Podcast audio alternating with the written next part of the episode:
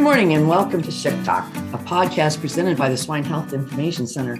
I'm Barb Detterman, your host for this edition of our SHIC podcast. SHIC is made possible by Pork Checkoff funding, and our mission is to protect and enhance the health of the U.S. swine herd. For today's episode of SHIC Talk, we welcome the Executive Director of SHIC, Dr. Paul Sundberg, and our new Associate Director, Dr. Megan Niederwerder. First of all, on today's podcast, let's welcome Megan, not only to our podcast, but also to SHIC. And Megan, would you just give us a background of your uh, research and some of the things that you've done, your background, and before joining SHIC?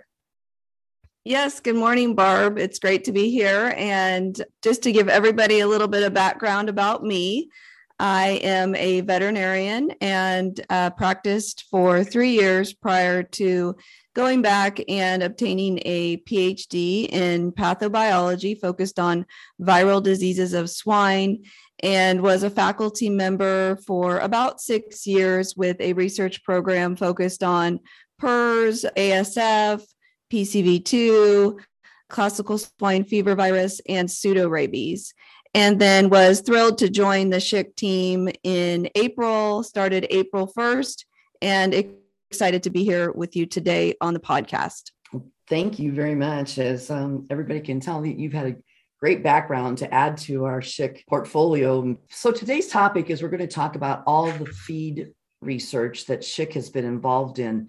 We know that this is a moving target for the swine industry and it's one that need has needed a lot of research and SHIC has been one of the pioneers and one of the pushers to get a lot of this research done so, Paul, would you like to start us off with talking just a little bit about the need for the research, feed research that we have? Sure. Back in uh, 2013, when we got PED, one of the primary questions was where did it come from? How did we get it? We knew PED was in China, we knew it was circulating. And all of a sudden, it showed up in multiple spots in the US that seemed to be unrelated to each other. AASV, the American Association of Swine Veterinarians, did a very quick survey of those sites to look for common inputs, common commonalities among those sites to see if we could identify where PED got in. Feed was feed components were um, suggested. That that was very quick. It was it was down and dirty, and we needed to get it done fast. And feed components were suggested. It wasn't any smoking gun. But as we went through the PED outbreak, and USDA did also did an assessment of the entry of that virus, they came up with the suggestion that it was imported into the US as a contaminant on feed totes. Now, uh, the totes are the containers that feed components like soybean meal is imported in. The question for me was look, if it's on the feed totes, it must be in the feed. And so that's that was really the start of it, just as a question of how did we how do we get things into the country that that we don't want to have and look for all of those kinds of different open windows. Very good. So how did we start our research then and where did we turn to get good research going on this feed issue? Yeah, you know, the the very first of this, practically the very first of this thing was questioned by Dr. Scott Dee with the Pipestone system. And he asked, uh, he called and he said, you know, we should do some research on on the survivability of PED in in some feed and see see what happens because there's that question. Why don't we see what happens if we put PED in feed and and we uh, try to hold it for a while and see see if it survives? And as Scott and I talked about it, it grew to let's not just do PED, let's do pseudorabies and let's do a variety of different viruses. And let's not just do whole feed, let's look at uh, all kinds of different feed ingredients. So it grew into kind of a matrix of this virus in this ingredient and that virus in, in that ingredient and, and in a variety of different ones and that was the beginning. It was an idea that was brought, and we talked about it and made it a little bit better, and ended up with some very foundational research about the ability for viruses to survive in transport conditions across the ocean in different feed components. So, Megan, how did you get involved in this research? Yeah, really, that beginning study looking at the survivability of different viruses in commonly imported feed ingredients as well as products of animal origin. I worked with Scott Dee and actually performed the simulated transoceanic shipment model in our BSL 3 laboratory or biocontainment level 3 laboratory working with African swine fever virus, pseudorabies virus, and classical swine fever virus. And essentially, the feed ingredients are contaminated with the viruses. They're then exposed to these simulated transoceanic conditions. And then the assessment at the conclusion of the model is did the virus survive? And if if so, which ingredients did it survive in? And so that was my part of this project in collaboration with Scott Dee and Pipestone. So, did we stop with one study? Yeah, no, we couldn't stop with one study because any good research ends up with more questions. Uh, there's answers, but there's always more questions. And we couldn't stop with one study. We had to, there's a whole lot of of different things that go on with importing feed or feed manufacturing. So we had to take a look at the, the stability of the different viruses and then make sure that we could demonstrate the infectivity and the transmissibility of those viruses in natural feeding conditions. And that's an important thing because, yeah, maybe you can find it by PCR in feed, maybe you can't. But if you can't, the virus may be hiding in there anyway natural feeding conditions could cause an infection. We did that with pigs with a number of different viruses doing the same type of thing and looking at infectivity and, and demonstrated that yes, even if it's PCR negative, it sometimes it's difficult to grab a sample of feed and test it with a PCR and, and sometimes catch that virus. So the bioassay with feed conditions is an important piece of that not only did we then do those variety of different viruses that we started with, but I think one of the other important things that happened is we were able to get with the folks on Plum Island with USDA ARS, the research group on Plum Island. And we asked them to do the same type of thing that Megan did with ASF. We wanted them to do FMD in feed and look at the survivability of foot and mouth disease and the infectivity uh, from natural feeding. It was the first time anybody has looked at that. Found out that FMD can do the same thing. There are different strains of FMD, there are different conditions, but uh, found out that FMD can do the same thing. And so it all underscores perhaps a low risk. And I want to emphasize that overall the risk from imported feed is perhaps very low, but the consequences of an infection are so high that we have to do everything we can do to close that window and make sure that even a low risk doesn't get through. And I believe in an article that we published, we talked about the research examined 12 viruses. It was very extensive, you're saying. Uh, yeah, it was very extensive. What we did is is looked at the list of viruses and tried to pick out for the laboratory in the initial study outside of Megan's lab.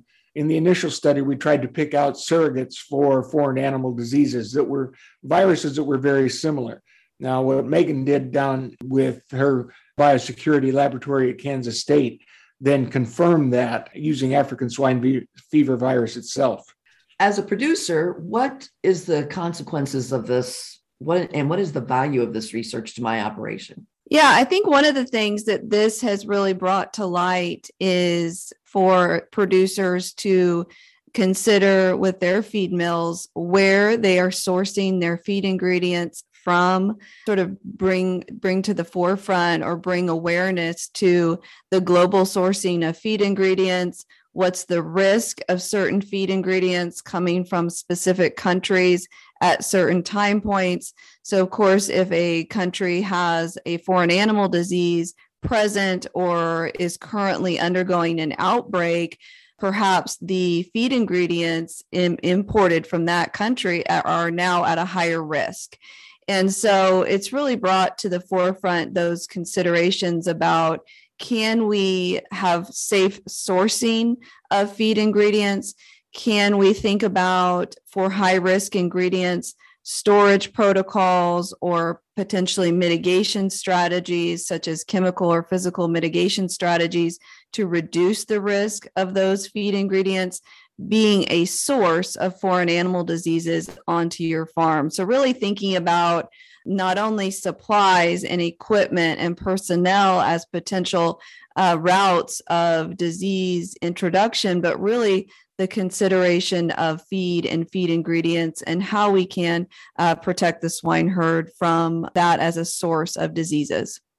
Very good. And I think, Paul, you probably uh, know a little bit about the resources that we have available that's come out of some of this research that we've put together and put those resources on our website. Can can you explain those just a little bit? The real actionables here, the real actionables uh, start with your feed supplier. Start with the ingredient supplier and your whole feed supplier. On the website, there is a list of questions to bring to your feed supplier to ask them about the feed safety, about how they control the risk of importation of different viruses into the into your feed. And so that list is there. And then also there's a list of mitigations and, and things that can be done. We've got a holding time calculation for feed ingredients to mitigate virus transmission, a document that goes through the steps to analyze, to, to ask about the safety of your feed. There's conditions under which feed components can be manufactured in, in other countries. And if those conditions are biosecure and they're maintained through shipment, then those feed ingredients should be safe when they get here. If they're not manufactured under biosecure conditions, or if there's a chance that they could be contaminated in transit, that's when things like uh, holding times come into play. An example is 75 degrees Fahrenheit for 30 days should knock down the viruses such that they have a much greater amount of safety for use. Of course, the biggest safety factor that anybody can have with importation of, of feed ingredients is ask your feed supplier if they get supplies from areas of the world that don't have foreign animal diseases that we don't want to have. If ASF isn't in that area that you're importing soybean meal from or some other factor, some other feed component from, then you're not going to get ASF through that component. So that's really important. The other thing that I want to mention about chemical mitigations, we've done a lot of work on feed additives and testing feed different feed additives for the ability to inactivate viruses that may be there. That information is also on the website. We've got all of this research information on our swinehealth.org website, but we don't yet have a product that is labeled for, by the Food and Drug Administration for addition to the feed for viral mitigation. They may be labeled for other things and they may be GRAS are generally accepted as safe, but they're generally accepted as safe for the intended purpose that they're used for. That doesn't mean that they're generally accepted as safe for some doing something else and that doing something else would be viral mitigation in feed. So even though there may be feed additives that could be used as a mitigant in feed, they're not labeled yet, and using them for that purpose is illegal. And we want to make sure that producers and veterinarians understand their responsibility to abide by that law. You bet. That's really important. Mentioning the website, swinehealth.org, where we have all that information is also important for veterinarians and producers to be able to go get that information. Another quick thing that that isn't talking about uh, the feed research is are we done? What would you say to that, Paul? We're not done yet. We, we won't be done. I don't know that we'll reach a spot where we're done because there will always be another question. But we've come an awfully long way from 2013 when we didn't know what we were doing. This is just a very short time to develop the body of research that have, that's been done. One of the things that we're doing as a next step is with Dr. Chad Paulk at Kansas State University and a project to look at feed mill decontamination. If a virus, if ASF or some other foreign animal disease virus gets into a feed mill, These feed mills are not designed to be taken apart and decontaminated or disinfected. The belts, the chains, everything in there, the augers, everything in there are not designed to be cleaned up. So, what we're trying to do is figure out what's a practical way to clean up a feed mill should it be infected with a virus should a virus get into that mill and get into the environment of the of the mill so that's an example of the next steps i don't know that we're ever going to be done completely but the body of evidence that we have now certainly does point to the risk from feed and we've got to be able to do everything we can do to make sure we're as safe as possible and megan as your role has shifted from researcher to uh, helping SHIC tell producers and veterinarians and others about this information. What do you think will be the most important thing for producer to remember about feed? Yeah, it's been an interesting journey looking at feed research because now, from the associate director standpoint, we really sort of look at the big picture and how can we implement research projects or initiate research projects that will provide actionable items back to producers and veterinarians to reduce the risk of feed being a source of diseases to your to your site. And so one of the things is thinking about this concept of feed biosecurity. So uh, again, going back to talking to your feed supplier, where are the feed ingredients coming from? Can they be sourced from a lower risk country or region? What are the biosecurity protocols that the feed mill has in place with regards to visitors and downtime for after travel for the people that work at the feed mill, all of the components of biosecurity that you have on your swine farm does your feed mill actually implement some of those similar biosecurity protocols so that's one aspect that we've really learned about is that because we know that the risk of feed or feed ingredients is there for certainly some of the most important foreign animal diseases that we consider, such as ASF. We have to go back and consider how can we protect the feed source to the greatest extent so that it is the most safe when we offer that feed to our pigs. And so going back to the feed mill, also thinking about general biosecurity protocols at the swine farm. So again, considering how we prevent these foreign animal diseases from entering the farm, not only through feed, but through other high risk activities or high risk items that come into the farm. So, always thinking about biosecurity and how do we continue to consistently implement those biosecurity protocols on the farm. And I think the other aspect with regards to any foreign animal disease or disease risk is being vigilant with your veterinarian, but also as um, the animal caretakers and thinking about how do we rapidly respond or recognize any unusual clinical signs uh, in the farm so that we are most ready to detect and diagnose any new introduction of diseases. Dr. Sundberg, is there anything else that you would like to add to our information here that we're sharing on feed research or taking it home to a farm? Yeah, there are a couple of things, Barb. Good. One is the materials that are on the swinehealth.org website uh, give specifics about time and temperature, specifics about questions to ask the feed supplier. So we don't have time to go through all of those specifics. So get to the swinehealth.org website and get to those materials. The second thing that I want to make sure that we bring up is that the Swine Health Information Center isn't the only player in this thing. The National Pork Board, uh, American Feed Industry Association, the United Soybean Association, and even the Canadians, the Animal Nutrition Association of Canada. They've all put money and all put resources into uh, helping with this research. It, it's been a very collaborative effort. Swine Health Information Center can't do it by itself because we've got to involve all of the feed industries and all of the other groups together. So I want to give a shout out to those folks because they've really done a good job and, and working together, we've made all of this progress. That's a very good point. And I think it's really uh, important for producers to understand that all these groups are working together and we're trying to make an impact with on their farm by everybody working together on that. Megan, is there anything else that you would like to add on that we might have missed on our research discussion or feed discussion?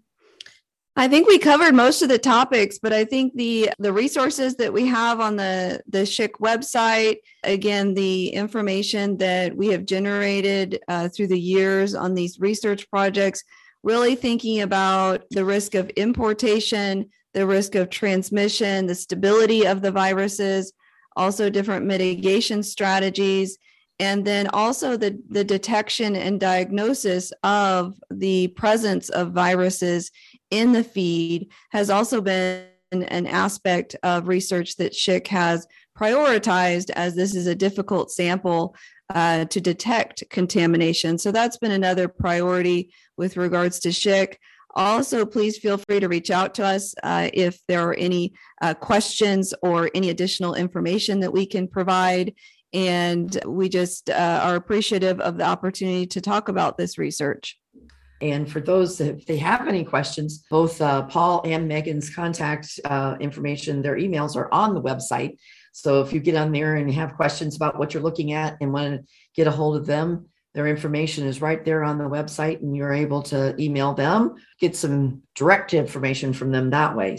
Thank you very much. I think this has been a very interesting discussion and one that, as producers, we can use every day on our farms as we try our best to keep all diseases out of our herd and uh, work collaboratively with everyone on the disease prevention, keep our herds healthy and our products safe for Americans to eat. Thank you, Dr. Paul Sundberg, Executive Director of Swine Health Information Center, and Dr. Megan Niederwerder, who is the new Associate Director of the Swine Health Information Center. I appreciate your input today and, and give sharing your information. Thank you, Barb. Yep, thanks, Barb. Thank you for listening to SHIC Talk from the Swine Health Information Center. Learn more about our organization and our mission to protect the health of the U.S. swine herd at www.swinehealth.org.